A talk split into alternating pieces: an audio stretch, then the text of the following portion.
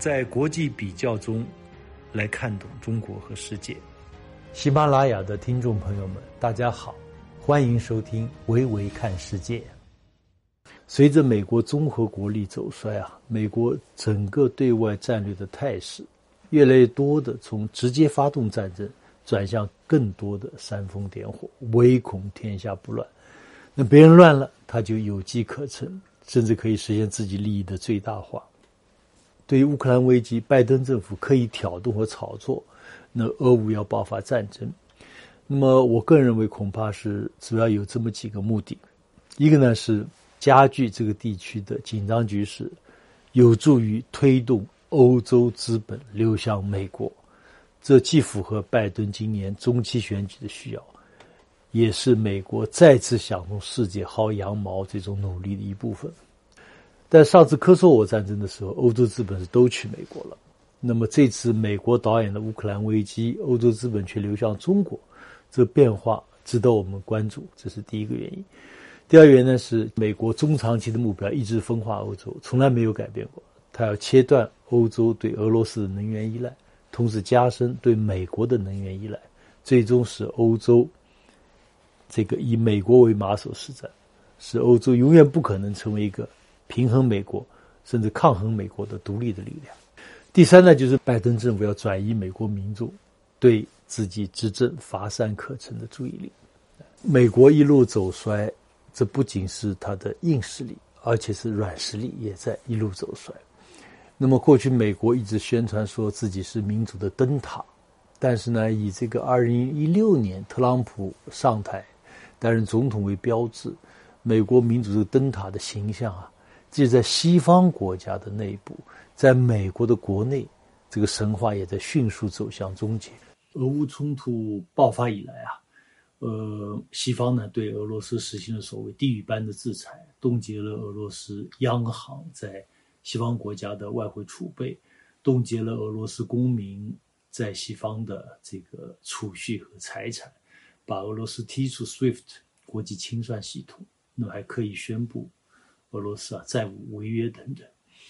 而这些措施如此之没有底线，当然引来了俄罗斯的愤怒。呃，普京总统明确的说，美国西方这种制裁导致全球的经济和贸易普遍遭受重挫，而作为世界主要储备货币的美元遭受到了前所未有的信任危机。那么，俄罗斯干脆也开始一场掀桌子颠覆性的革命，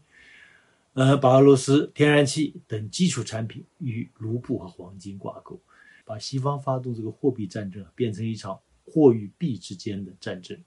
俄罗斯有货，西方有币，你有你的币，我有我的货，你的币可能买不到我的货，看看究竟谁怕谁，究竟谁制裁谁，究竟鹿死谁手。普京呢，可以说是扔出了一颗金融核弹，但这个是对西方制裁俄罗斯的金融核弹的一种反应。那么很快，俄罗斯的这个卢布，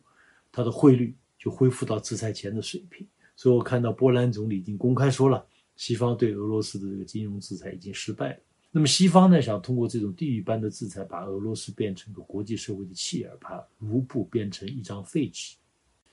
那么俄罗斯的做法对我们金融界也是一种思想解放。世界进入了后美国时代，我们需要精神上站立起来。如果你精神上完全接受美国的金融霸权，你只能在他的游戏规则里边玩，他随时可以欺负。现在俄罗斯明显已经大彻大悟，不再承认西方的金融霸权，强势推出天然气卢布、推出粮食卢布等等。当然啊，这场危机中最倒霉的是乌克兰，它的特点是窝火，是憋气窝火。我们看到是一个无法掌握自己命运的国家，随着一场又一场颜色革命，一直在走衰。那么之后只能是无能为力。围绕乌克兰危机举行的三轮谈判，也就是美国和俄罗斯的谈判。北约和俄罗斯的谈判，欧安组织和俄罗斯的交涉和谈判，都没有取得实际的进展。问题是乌克兰居然都被排除在这三个谈判之外，它都是缺席的。这涉及乌克兰核心利益的这些谈判，居然都没有乌克兰代表的声音。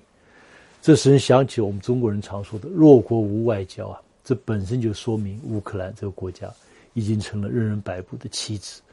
哎，这是非常可惜的。当然，他也不能不窝火。其实啊，谁都知道，就是货币必须建立在国家信誉基础之上。现在美国自己不要这种信誉了，那么美国这种货币霸权，这个呃走衰的进程就必然开始。其实这个进程早就开始，因为美国不断的把美元武器化，这个进程已经开始了。现在我想这个进程必将大大的加速。好，今天就谈这些，欢迎大家继续收听《维维看世界》，让我们用中国话语读懂中国，读懂世界。我们下次再见。